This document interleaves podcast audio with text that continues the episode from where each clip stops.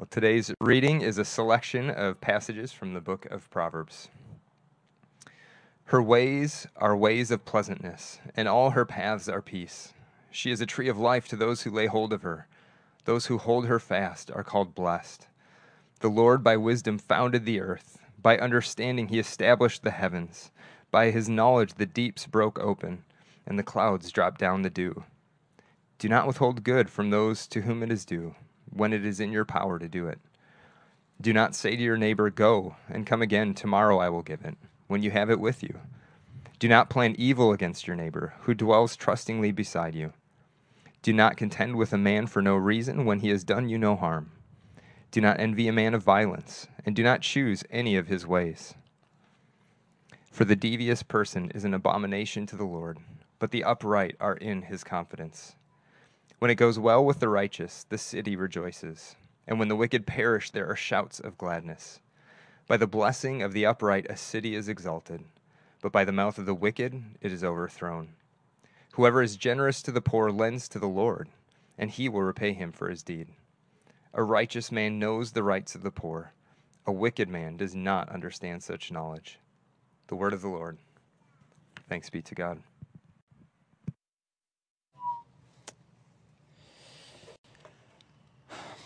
I'm going to utter a phrase that maybe you've heard before. That's not fair. So uh, if you have kids, you've definitely heard that's not fair before. But let's just be honest. Let, let's keep it a buck, as they say these days. Let's keep it one hundred. Uh, if you're an adult, even if you haven't said that's not fair, there's a lot of things that happen all of the time that cause us to say that in our hearts. That's just not fair. And this raises all sorts of interesting questions about what is it that, that there is this deeply embedded sense in us of, of fairness and unfairness, of, of right and wrong, um, about what is supposed to happen and what's not supposed to happen. And so it raises that question, where does this come from, this this deeply embedded sense of justice, uh, this sense about what, what the rules are supposed to be and, and who is supposed to make them? And I actually think that, you know, we it's it's cliche to point out at this point that, you know, we uh, we have all of these kind of cultural wars or or cultural disputes or cultural divides. And I think so often people are just talking past each other because we're operating from different from different senses of what is fair and what is is not fair. And so just some easy examples, some scenarios where we ask, you know, is this fair? Is this not fair? So uh, is it fair That, that some people are wealthy and other people are not? Is it fair to tax those who have much in order to redistribute to those who have little? And if it is fair, then to what degree should that happen? How, how far should the government go to ensure a completely equitable, equitable distribution of material resources? Is it fair that a doctor makes more money than a cashier? Is it fair that some neighborhoods are safer than others? Is it fair that some people are stronger than others? That some people are smarter than others? Is it fair to give preference on an application to a school or a job on the basis of someone's race or ethnicity, their sex, their religion, their political affiliation? And I know I'm throwing out a lot of questions right now, but I think the answer to almost all of them is, well, it depends. And so given, right, the unequal distribution of capabilities, the unequal distribution of resources, the unequal distribution of opportunities for a whole host of reasons having to do with history and genetics and culture and nurture and luck, justice, I believe, a, a large part of it is our attempt to manage those inequities in such a way that seems fair, that balances doing right by the individual and maintaining some form of social cohesion. This is no easy task with all of these competing claims for justice and for fairness. And so it requires something. It requires, I want you to wait for it, wisdom. It requires wisdom.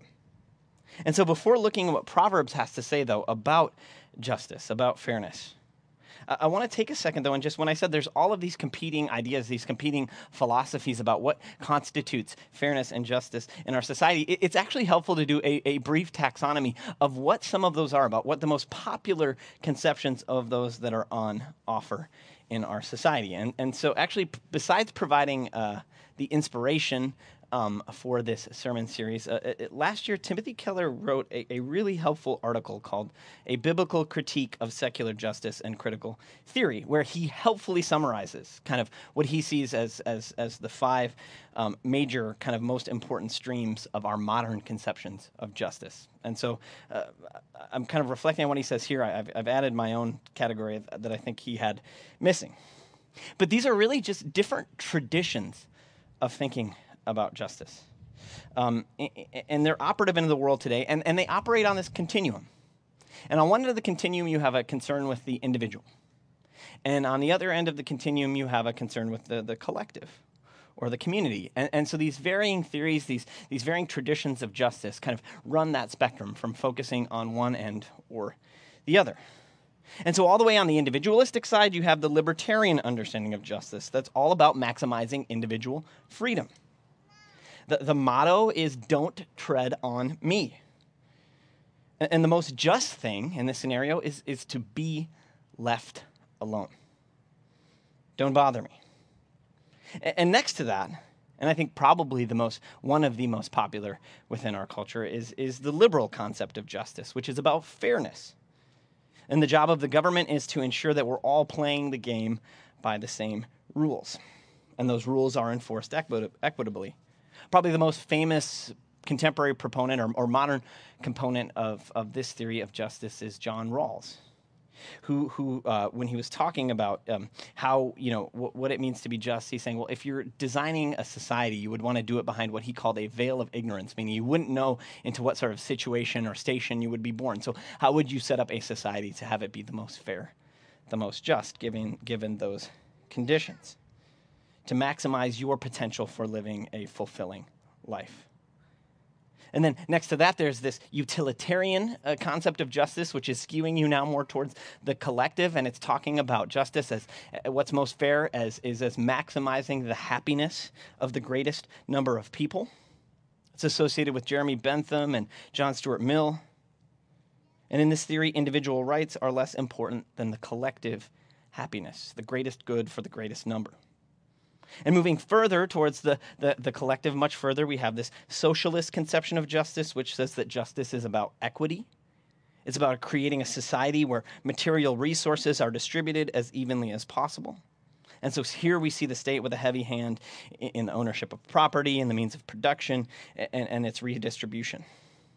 And the mantra here is, from each according to his ability, and to each according to his needs. And then, and then finally, there's the postmodern understanding of justice, which says that all claims of justice are, are really about power.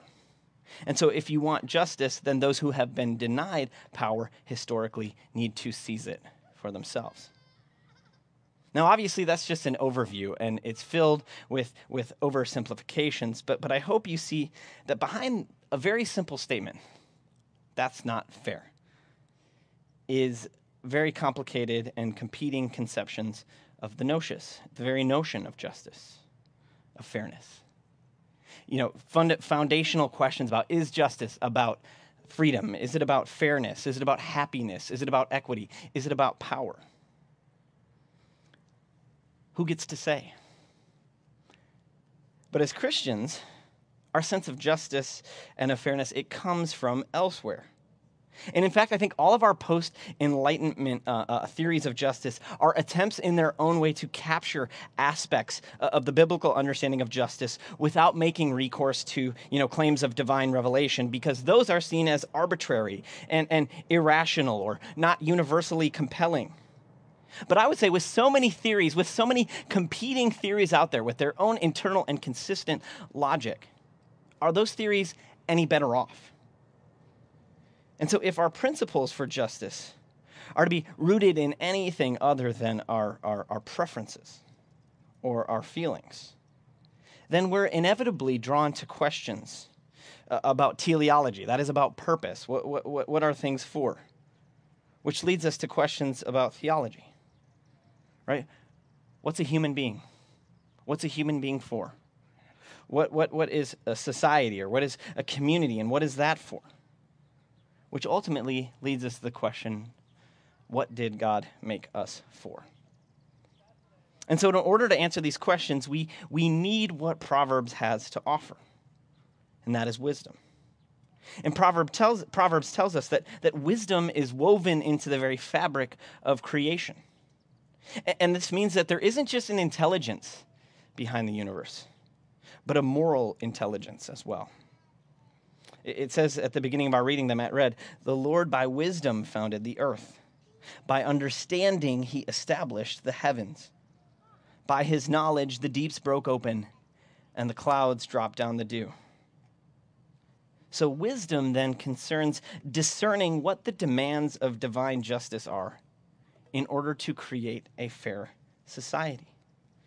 A, a fair society is marked by what Proverbs here calls pleasantness and peace.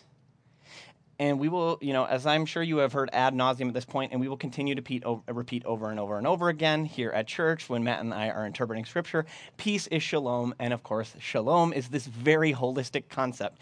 Peace not just as the absence of conflict between people, though that is good, and in a world that is filled with, with, with, with conflict, an absence of conflict would be a great thing. I don't think we can uh, understate how important that is. But but but the Hebrew word shalom, peace, it's about this shared sense of, of security, and this shared sense of prosperity, and this shared sense also of, of human flourishing. And so if I were to just kind of offer a, a thumbnail sketch of a translation of, of what it might mean in more contemporary language to, to talk about shalom, I would say that, that a just society is one in which every person is treated with dignity and has the opportunity to develop his or her full human potential. Now, one theologian put it thusly, saying, "Shalom is the webbing together of God, humans, and all creation in equity, fulfillment, and delight. Shalom is the way the world ought to be." And what I want you to draw from that definition is this concept of, of webbing, which we could even say is being woven, being stitched and knit together as it ought to be. And so a just society then is one where things are woven together as they ought to be. And so justice is about both, you know, trying to weave according to the correct pattern, and also trying to, to restore the tapestry when the pattern gets pulled apart. Because we know that, that everywhere, because of sin in this world, we're being torn, we're being frayed, right? That, that, that, that, that, that the threads are being ripped apart, that things are not as they ought to be. Families are torn apart. Communities are in turmoil. Violence and repression and, and, and persecution all around the world. And so justice is when the world reflects God's patterns and desires in its manifold system and network of relationships. And so if we think about kind of biblical justice as, as reflecting God's desired pattern for the world uh, within creation, you know, if, if, if we think about that kind of framework for an understanding of justice, then we can understand um, what someone like Martin Luther King Junior was writing about in his letter from a Birmingham jail. Now, he wrote this letter because he was in jail and he had been accused by uh, the white clergy of Birmingham, some of them, uh, of being kind of this outside agitating figure who had come in to just kind of sow dissension and cause trouble, and that his, his tactics of nonviolent direct action included breaking the law. And, and and so it involved having people do things that weren't legal, like, you know, sitting at the wrong lunch, wrong part of the lunch counter, or I- sitting in the front of the bus, that type of thing. And so those were technically against the law. And they said, how can you tell people to be breaking the law and, and claim to be upholding the cause of justice and morality? And here's what King had to say. He said, there are two types of laws, just and unjust. And I would be the first to advocate obeying just laws. One has not only a legal but a moral responsibility to obey just laws. Conversely, one has a moral responsibility to disobey unjust laws. I would agree with Saint Augustine that a, quote, unjust law is no law at all, end quote. Now, what is the difference between the two? How does one determine whether a law is just or unjust? A just law is a man-made code that squares with the moral law or the law of God. An unjust code is is that that an unjust law is a code that is out of harmony with the moral law. To put it in the terms of Saint Thomas Aquinas, an unjust law is a human law that is not rooted in eternal law and natural law. Any law that uplifts human personality is just. Any law that degrades human personality is unjust. And so what's striking is that, well, King, I mean, I think, you know, we can invoke King, and he's as close as we have in, in our society, I think, to a secular saint, right? This one person whose kind of words are are are, are, are lifted up as, as almost quasi-divine utterances that, that we see when we read this letter. And, and yes, he's writing to his fellow clergymen, but but his, his moral reasoning about justice is deeply theological, and we see it rooted deeply in the Christian tradition, all the way back to Augustine, and then to Saint Thomas Aquinas. And so when we're thinking about justice, when we're thinking about morality in, in these kind of theological and cosmic terms, there's nothing to be sheepish or embarrassed about, that our understanding of it ap- appeals to theological concepts that are rooted in Scripture. That's what King himself is doing. And he's doing that in leading the, the greatest movement for justice and moral transformation ever witnessed in this country, perhaps in the history of the entire world. There's not too many other examples of this kind of social and moral transformation happening on this scale.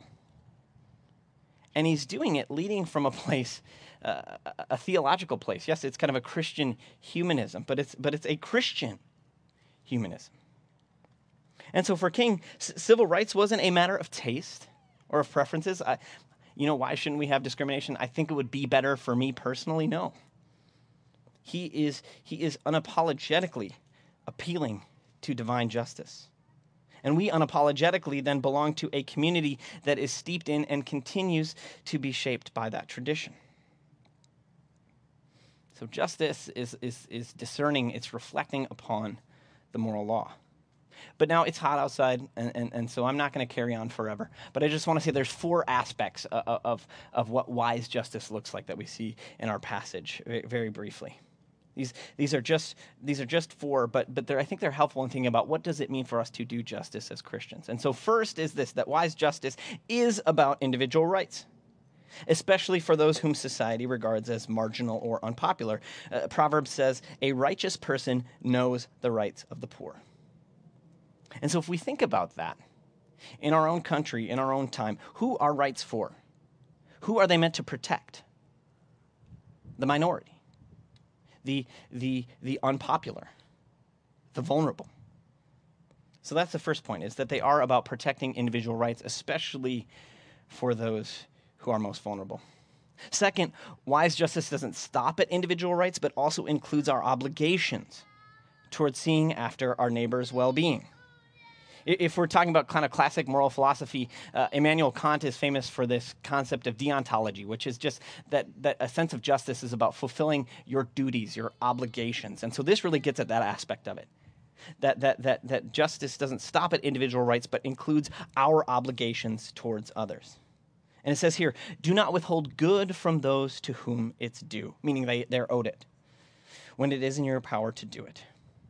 And so justice involved then see, involves then seeing to our mutual obligations, the things we owe our neighbors. And so if we take the, the Ten Commandments as kind of a, a expression par excellence of, of what uh, divine justice might look like, th- then the church has always interpreted these not just as prohibitions, you know, thou shalt not, but also having po- positive obligations as well. For just one example, we take the, the Heidelberg Catechism, this Reformation-era catechism, and it's talking about the implications of the command, thou shalt not steal. And so it asks, but what then does God require of you in this commandment? And the answer is this, that I work for the good of my neighbor wherever I can and may. Deal with him as I would ha- others, uh, have others deal with me, and do my work well so that I may be able to help the poor in their need. So wise justice is about individual rights. It's it's it's about my obligations towards my neighbor. And third, it's about the flourishing of the entire community. Well, there are inevitably differences in society, in ability, in wealth, in gifts, in talents, in grit, in intelligence, and, and prosperity. A just society is one that is ordered in such a way that a that a, a, a rising tide lifts all boats. Proverbs says, when it goes well with the righteous, the city rejoices. And when the wicked perish, there are shouts of gladness. By the blessing of the upright, a city is exalted, but by the mouth of the wicked, it's overthrown. And so in an unjust society, prosperity is a zero-sum game. It, it comes at the expense of others. And in a just society, we aren't fighting over slices of the pie. We're growing the pie for everyone. We don't hoard opportunity. We share it. Our shalom creates shalom for everyone else.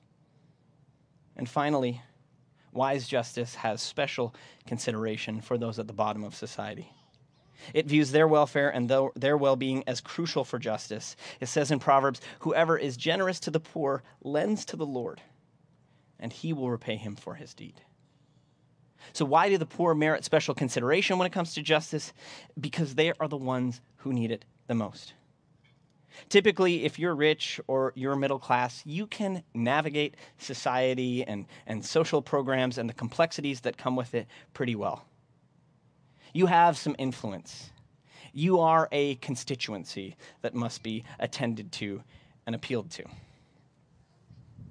And so justice has a consideration for folks in that position. I just think of, uh, uh, uh, so w- when Amy and I moved, here's just a simple story of how this can play out in practice. When when Amy and I moved back here, uh, one of the things that we, we had was we had W I C, which is this, uh, it's Women, Infants, and Children, and it's a food program, and you get these vouchers. You go to an appointment, and you get vouchers, and then you can use those to buy groceries. This program is needlessly complicated. Um, You have to go in and meet with a social worker every three months. You have to go show up to get these coupons. And then you, these coupons don't work for just regular grocery items. They're special W I C grocery items. And so, uh, like, you'll get loaves of bread, and but it's only for a one-pound loaf of bread. Next time you're at the grocery store, I want you to look at the average loaf of bread and see how big that loaf of bread is. It is not one pound. You will see the special W I C loaves of bread set aside on another uh, in another section. They're not always there. And so you're creating social complexity. You're saying, yes, we will give this to you, but you need to come to this appointment every three months. You need to know which particular groceries to shop for, um, which can be very difficult if you're looking at this list and English is not your first language. And so there's something, a program that was designed to be sort of just, but I think actually embeds within it all sorts of, of, of, of injustice. And I think it might just be a jobs program for uh, the social workers at W I C, honestly. But more than that, when we look at what Proverbs said, it's, it says that whoever is generous to the poor lends to the Lord. And this is the last point and the crucial point, that the Bible makes the stunning claim that the God of the universe has chosen to identify himself with the poor and powerless. That's the stunning claim. That's the startling claim that Christianity makes. That's the foundation of our very understanding of what it means to be just. We care for the poor because it is through them that God has chosen to reveal himself and to identify himself with. In Matthew twenty-five, what does Jesus say? Whosoever, whatsoever you do unto the least of these, you do unto me. And whatsoever you have not done unto the least of these, you haven't done unto me. And so justice for the poor is not some peripheral concern. It's not some Marxist, uh, woke, you know, social justice warrior obsession. We can't allow our, our, our, our, our hearts to be uh, corrupted or our brains to be broken by, you know, just kind of contemporary culture war concerns. Justice for the poor is not a left thing. It's not a right thing. It, it, it's a biblical thing. It's a Christian thing. And Jesus himself was born into relative poverty. When his family went to uh, make the offering at the temple at his dedication, they gave the offering that was for the poor. Philippians tells us that when Jesus became incarnate, he left the immeasurable riches of heaven and took on the form of a slave. Paul tells us in Second Corinthians that for our sake, the Lord Jesus Christ, who was rich, became poor in order to make us rich. And Jesus came to reconcile all things unto himself, to weave back together the threads of this world that have been torn apart by sin, to stitch us up, to make us whole. He came that we might have life and have it in abundance. And so may all of our efforts at justice be rooted in that truth, be pointing people to that reality. And may we never forget, too, that grace isn't fair, but it is just. In the name of the Father, Son, and Holy Spirit. Amen. Please pray with me.